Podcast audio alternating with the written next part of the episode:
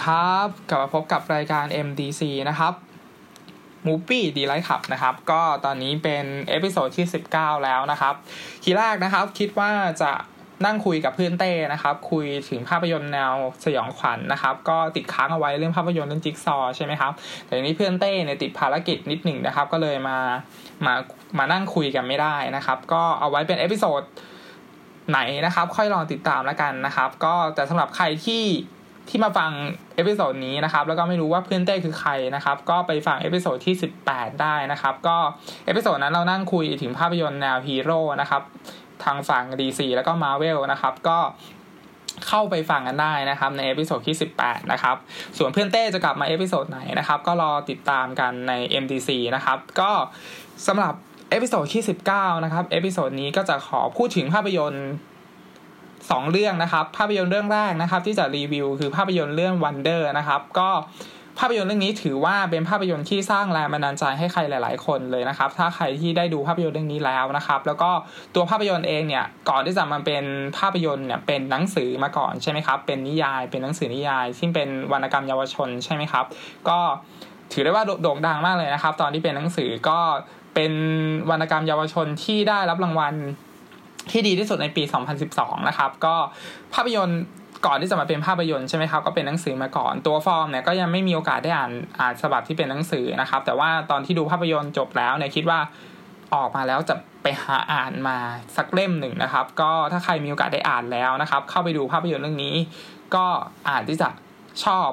มากขึ้นกว่าเดิมนะครับ ก็อันนี้คิดไปเองนะครับ คิดว่าแต่สำหรับใครที่ยังไม่เคยอ่านแบบฟอร์มเนี่ยก็รู้สึกว่าภาพยนตร์มันสร้างแรงบันดาลใจ แล้วก็อยากให้กลับไปหาตัวที่เป็นฉบับหนังสือมาอ่านนะครับ ก็เรื่องราวของภาพยนตร์เรื่อง Wonder นะครับเล่าเรื่องราวของเด็กน้อยนะครับ เด็กชายชื่อว่าออกัสฟูแมนนะครับ ก็เด็กชายคนนี้ครับอายุ 10 ขวบ ก็เป็นเด็กขี้บ้า Star Wars มากๆ แล้วก็ติดเกม แล้วก็เป็นเด็กทั่วไปครับ เด็กสิบขวบที่แบบมีมีครอบครัวที่น่ารัก มีพี่สาว มีพ่อแม่มีหมารู้สึกว่าครอบครัวที่จะสมบูรณ์พร้อมใช่ไหมครับ แต่ว่าสิ่งที่เกิดขึ้นก็คือตัวออกัสฟูแมนนะครับป่วยเป็นโรคที่เราเรียกว่าโรคปากแหว่งเพดานโวครับตั้งแต่เกิดจนถึงอายุสิบขวบ ก็ตัวออกัสเนี่ยเข้ารับการผ่าตัดใบหน้ามาแล้วกว่า 27 ครั้งนะครับ ก็ จนทำให้ใบหน้าของเขาเนี่ยไม่เหมือนเด็กทั่วไปนะครับ ก็คือเราลองคิดสภาพนะครับ เด็กที่เกิดมาแล้วเป็นโรคปากแหวนเพดานโหวแล้วต้องผ่าตัด 27 ครั้งนะครับ ในการที่จะช่วยให้ตัวเองหายใจได้เหมือนคนปกตินะครับ เพราะฉะนั้นหน้าหน้าตาของออกัสฟูแมนเนี่ยก็จะไม่เหมือนเด็กทั่ว ๆ ไปนะครับ ทีนี้ สิ่งที่เกิดขึ้นก็คือเมื่อเขาเติบโตขึ้นใช่ไหมครับ เขาก็ต้องเข้าโรงเรียนใช่ไหมครับ ก็ต้องไปเจอเพื่อนไปเจอคนที่เขาไม่รู้จักใช่ไหมครับ ออกจากนอกบ้านไปใช้ชีวิตไปอยู่โลกที่เป็นโลกจริง ๆ ใช่ไหมครับ ไม่ใช่โลกที่อยู่แค่ในบ้านอย่างเดียวมีพ่อแม่แล้วก็พี่สาวใช่ไหมครับ เพราะฉะนั้นตัวออกัสเนี่ยก็จะไปเจอเพื่อนไปเจอคุณครูไปเจอผู้ปกครองไปเจอคนนั้นคนนี้นะครับทำให้ตัวเขาเนี่ยตอนเริ่มต้นเนี่ยไม่กล้าที่จะเผชิญหน้ากับ กับสิ่งเหล่านี้นะครับ เพราะฉะนั้นเวลาเขาออกนอกบ้านเนี่ยเขาก็จะใส่หมวกกันน็อกนะครับ ก็เป็นเป็นเป็นหมวกมนุษย์อวกาศนะครับ สวมใบหน้าอยู่ตลอดเวลาตอนที่ออกจากบ้าน สิ่งที่เกิดขึ้นก็คือ ความพิเศษของภาพยนตร์เรื่องนี้คือตัวตัวออกัสพูแมนนะครับ เป็นเหมือน เป็นเหมือนศูนย์กลางจักรวาล ก็คือพูดง่ายๆเหมือนเหมือนดวงอาทิตย์ แล้วก็ทุกคนเนี่ยจะต้องลายล้อมรอบตัวเขาตอนที่อยู่ในบ้านใช่ไหมครับ แต่ว่าตอนที่เขาออกไปอยู่โรงเรียนแล้วเนี่ยจากเดิมที่เขากลายเป็นศูนย์กลางจักรวาลคือทุกคนจะต้องก็ต้องดูแลเขาเพราะว่าเขาป่วยเป็นเป็นโรคใช่ไหมครับเป็นโรคปากแหว่งเพดานโหวเพราะฉะนั้นตอนที่อยู่ที่บ้านเนี่ยทุกคนจะใส่ใจเขามาก แต่ว่าตอนที่ไปอยู่ที่โรงเรียนเนี่ยจากเดิมที่เขาเป็นศูนย์กลางจักรวาลเนี่ยกลายเป็นว่าเขาเนี่ยจะต้องไปไปหมุนรอบ จักรวาลดวงอื่นก็คือกลายเป็นว่าเพื่อนเขาเนี่ยกลายเป็นกลายเป็นดวงอาทิตย์แล้วเขาก็กลายเป็นบริวารของเพื่อนอะไรประมาณนี้ครับเพราะฉะนั้นเรื่องราวมันเลยสร้างแรงบันดาลใจที่ค่อนข้างที่จะดีนะครับ ในการที่ที่ให้ในการบอกเล่าถึงชีวิตของเด็กน้อยคนหนึ่งนะครับ ทีนี้สิ่งที่เกิดขึ้นเราคิดว่าตัวภาพยนตร์เรื่องวันเดอร์นะครับ ก็ ถ้าเราต้องการที่จะหาหนังที่ดีสักเรื่องหนึ่งนะครับ เพื่อที่จะทำให้หัวใจเราเบิกบานเวลาที่เราดูใช่ไหมครับ เข้าไปดูในโรงใครหลาย ๆ คนก็อยากเข้าไปดูภาพยนตร์ที่รู้สึกรู้สึกสบายใจใช่ไหมครับ เราคิดว่าวันเดอร์เนี่ยคนที่จะส่งมอบความรู้สึกปลื้มปิติ ตื้นตันใจได้ไม่ยากนะครับ แล้วก็ความสัมพันธ์ที่ ที่ตัวละครมอบให้กันและกันเนี่ยมันเต็มไปด้วยความรัก แล้วก็มีเรื่องราวที่ค่อนข้างที่จะโลกสวยนะครับ ที่ตัวละครแต่ละตัวเนี่ยกระทำต่อกันนะครับ ด้วยกระบวนการที่ที่เราเข้าใจเรารู้อยู่แล้วแหละว่าตัวภาพยนตร์เองเนี่ยมันจงใจกระทำให้เหตุการณ์ที่เกิดขึ้นเนี่ยดูดูประดิษฐ์แล้วก็มีความ สร้างสรรค์นะครับ เพื่อตอบสนองแง่บวกให้คนดูนะครับ ซึ่งเราเราเข้าใจในจุดนั้นนะครับ แล้วก็ทั้งตัวละครหลักแล้วก็ตัวละครย่อยเนี่ยดูเป็นการ setting นะครับ แต่ว่าแต่ว่าเราก็ก็รู้สึกว่าการ setting ของของภาพยนตร์เรื่องนี้มันไม่ได้โอเวอร์หรือว่าเวอร์วังอะไรมากมายนะครับ จนทำให้ไม่ว่าภาพยนตร์มันจะ setting ขนาดไหนหรือว่ามีการมีการจงใจทำให้เหตุการณ์ที่เกิดขึ้น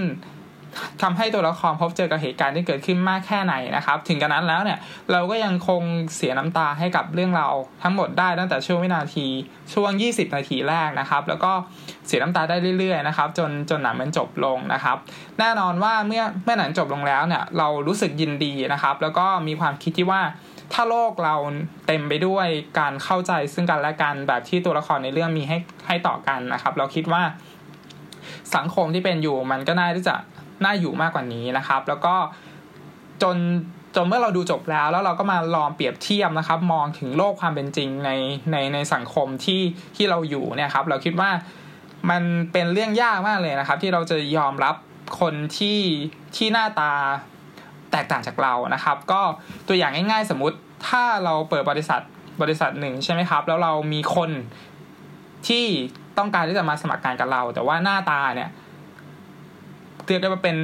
หน้าหน้าตาแบบไม่ปกติอะกับคนที่ที่หล่อมาเลยใช่ไหมครับ เพราะฉะนั้นเราก็จะเลือกจากคนที่หน้าตาดีก่อนใช่ไหมครับ เพราะฉะนั้นมันเป็นเรื่องยากมากที่ที่สังคมเราเนี่ยมันจะมันจะมีความเข้าใจซึ่งกันและกันจริง ๆ เหมือนเหมือนเหมือนในที่ภาพยนตร์เรื่องนี้ครับกำลังที่จะให้เมสเซจข้อความ แบบนั้นกับกับคนดูนะครับ ก็เราเลยรู้สึกว่าถ้าเรามองมองความเป็นจริงไปแล้วเนี่ย มันเป็นเรื่องยากมากเลยที่คนที่มีความมีหน้าตาปกติเนี่ยมีที่หน้าตาผิดปกติเนี่ย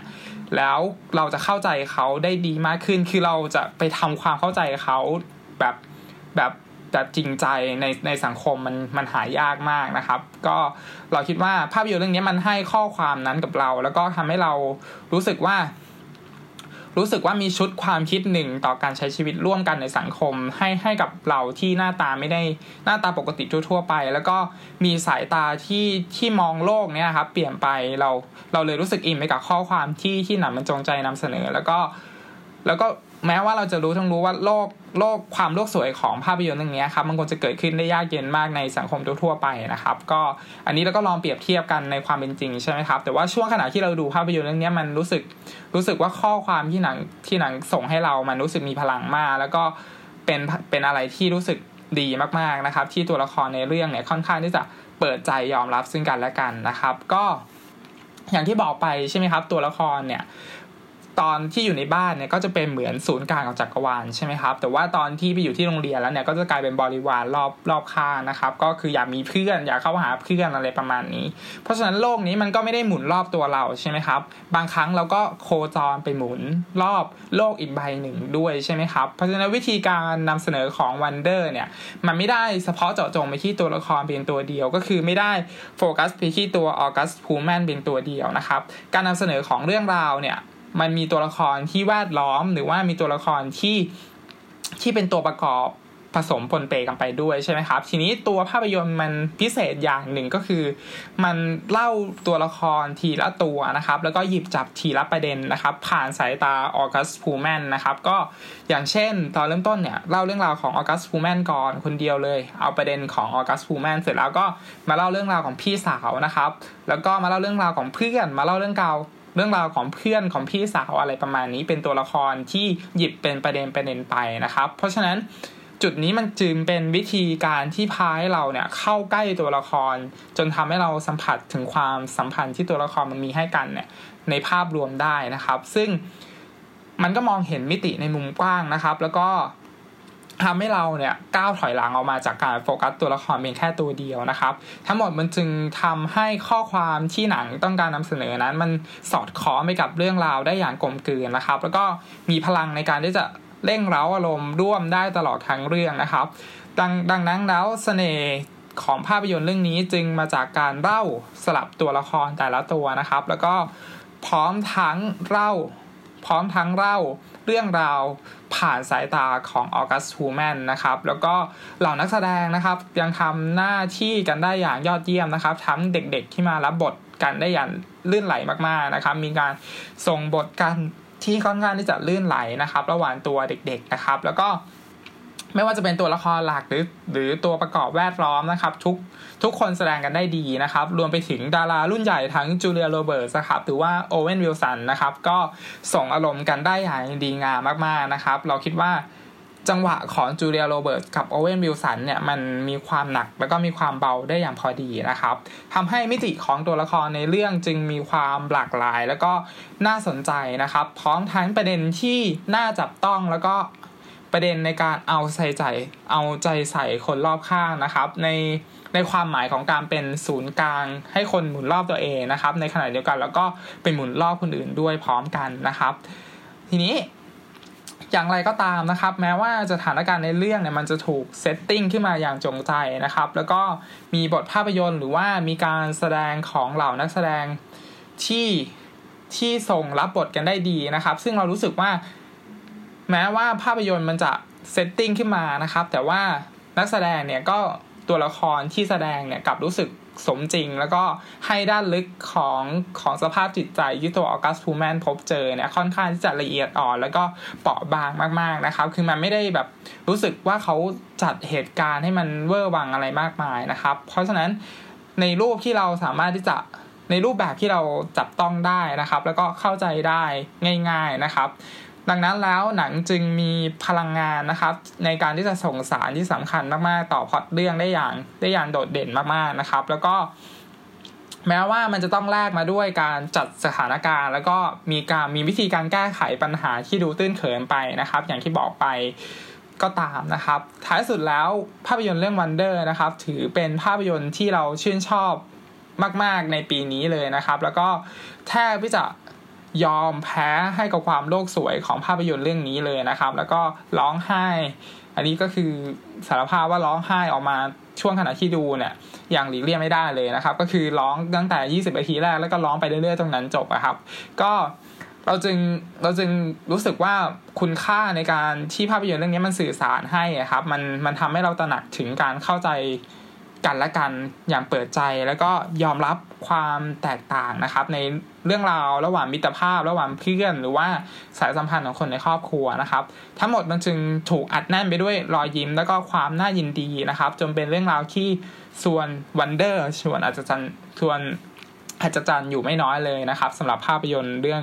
Wonder นะครับ ก็อันนี้เป็นภาพยนตร์เรื่องแรกนะครับ ที่จะรีวิวนะครับสำหรับเรื่องที่2นะครับที่จะรีวิวนะครับคือภาพยนตร์เรื่อง The Third Murder นะครับก็ ภาพยนตร์เรื่องนี้นะครับเป็นภาพยนตร์นำเข้าจากประเทศญี่ปุ่นนะครับกำกับโดยโคเรเอดาฮิโรคาชินะครับก็ตัวโคเรเอดาเนี่ยค่อนข้างที่จะโด่งดังนะครับในประเทศญี่ปุ่น ถือว่าเป็นผู้กำกับแถวหน้าของประเทศญี่ปุ่นเลยนะครับ แล้วก็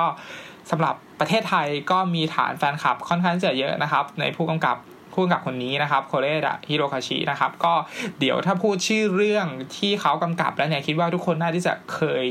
ผ่านหูผ่านตามาบ้างนะครับสำหรับภาพยนตร์ที่โคเรดะกำกับนะครับสำหรับภาพยนตร์เรื่องนี้นะครับคือภาพยนตร์ที่ชื่อว่า The Third Murder นะครับ ก็เป็นภาพยนตร์ที่ว่าด้วยคำสารภาพผิดของชายคนหนึ่งนะครับ ที่ว่ามีความน่าสงสัยนะครับว่าแท้จริงแล้วเนี่ยเขาได้ทำการฆ่าคนจริง ๆ หรือเปล่านะครับ ก็ ความน่าสงสัยของคดีฆาตกรรมนี้นะครับ มันถูกผูกโยงไปด้วยเงื่อนงำบางอย่างนะครับ แล้วก็มีการสร้างภาพไปจนถึงข้อมูลทั้งข้อเท็จจริง แล้วก็ข้อที่มันไม่จริงนะครับ จนทำให้มีทนายกลุ่มหนึ่งนะครับ มาตามหาหรือว่ามาสืบคดี ตามหาความจริงนะครับ ที่เกิดขึ้นของเรื่องราวทั้งหมดนะครับ เพื่อที่จะช่วยเหลือนะครับ ตัวชายคนนี้นะครับ ที่กำลังติดคุกอยู่นะครับ เพื่อลดโทษประหารชีวิตนะครับ เพราะว่าเขา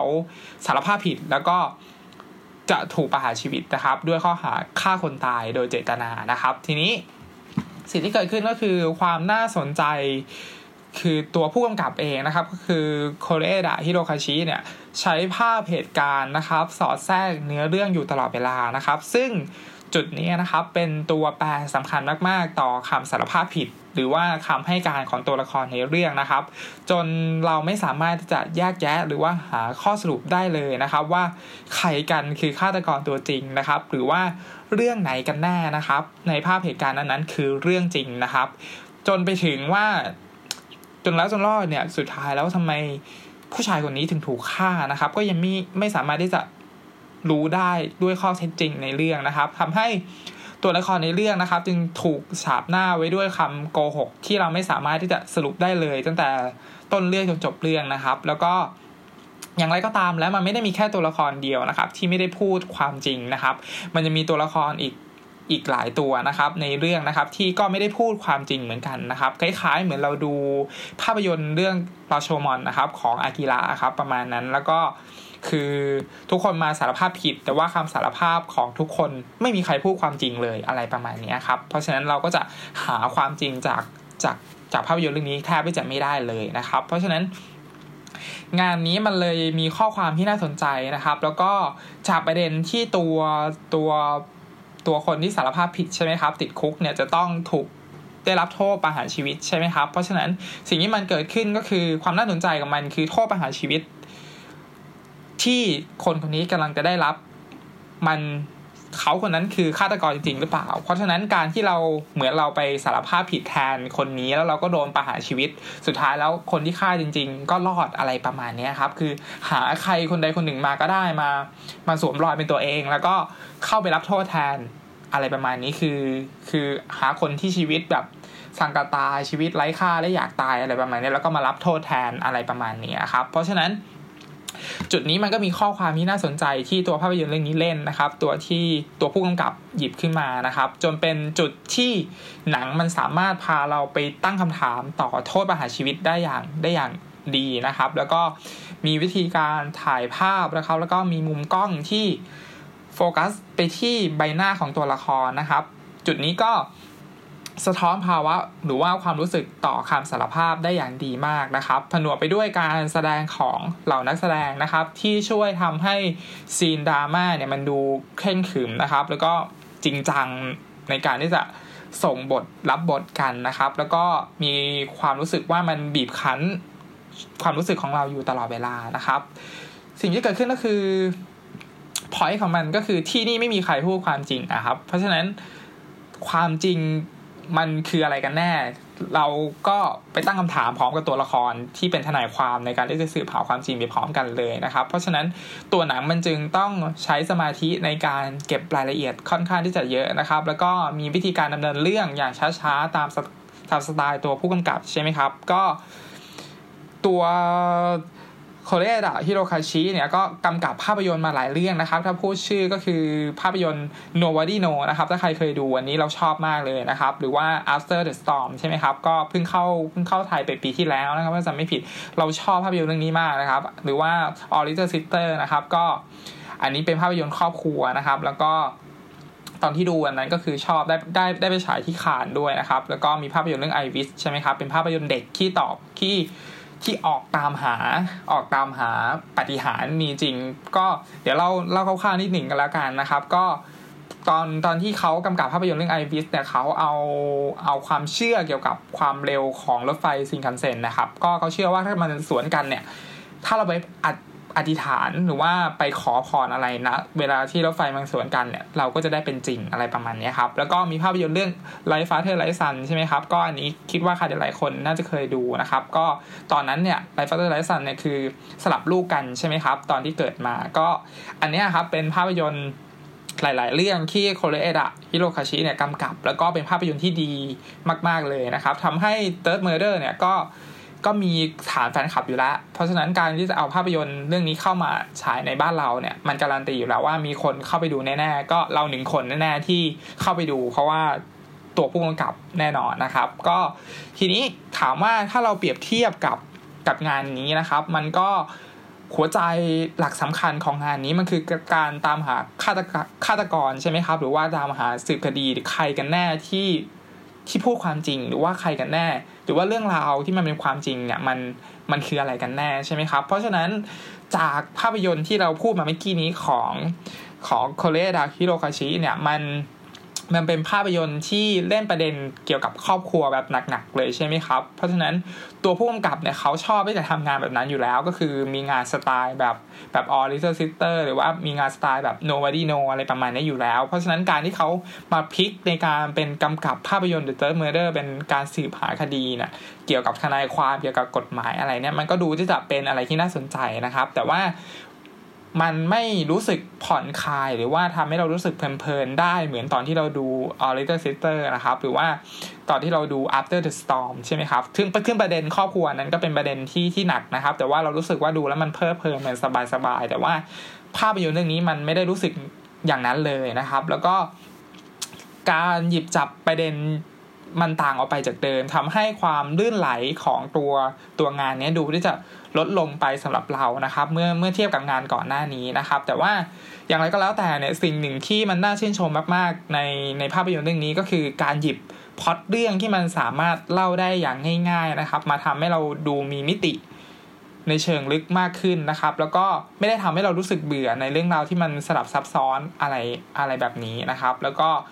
สำหรับเราเรารู้สึกว่าตัวหนังเนี่ยมันเปรียบเปรียบเสมือนการเสียดสีความเป็นมนุษย์ในแง่หนึ่งด้วยเหมือนกันนะครับ ก็คือความดีหรือว่าความเร็วที่ตัวละครมันทำไปเนี่ย คือมันไม่ได้มีทั้งสีขาวแล้วก็สีดำครับ เพียงอย่างเดียวเราคิดว่าความเทาๆของตัวละครในเรื่องเนี่ยมันสะท้อนออกมาได้อย่างชัดเจนมากๆ แล้วเราก็ไม่สามารถที่จะระบุได้เลยว่าสุดท้ายแล้วเนี่ย คนดีมันจะไม่มีทางที่จะไปเป็นคนเลวได้จริง ๆ หรือหรือว่าคนเลวมันจะกลับตัวเป็นคนดีไม่ได้เลยหรืออะไรประมาณนี้ครับ ก็ ก็เราแล้วสุดท้ายแล้วเนี่ยเราสามารถที่จะตีตาหรือว่าตัดสินความดีความเลวได้อย่างแท้จริงหรือเปล่าอะไรประมาณนี้นะครับ เพราะฉะนั้นท้ายสุดแล้ว The Third Murder นะครับ ก็เป็นภาพยนตร์ที่สะท้อนความเป็นมนุษย์ที่ไม่ได้มีดีหรือว่าเลวอย่างชัดเจนนะครับ จนทำให้กระบวนการยุติธรรมต่างๆ ทั้งในทางศาลก็ดี หรือว่าในทางกฎหมายก็ดีเนี่ยใช้ตีตาความผิดได้จริง ๆ หรือเปล่านะครับ แล้วก็วิพากษ์วิจารณ์ การการตัดสินคดีอะไรพวกนี้ที่มัน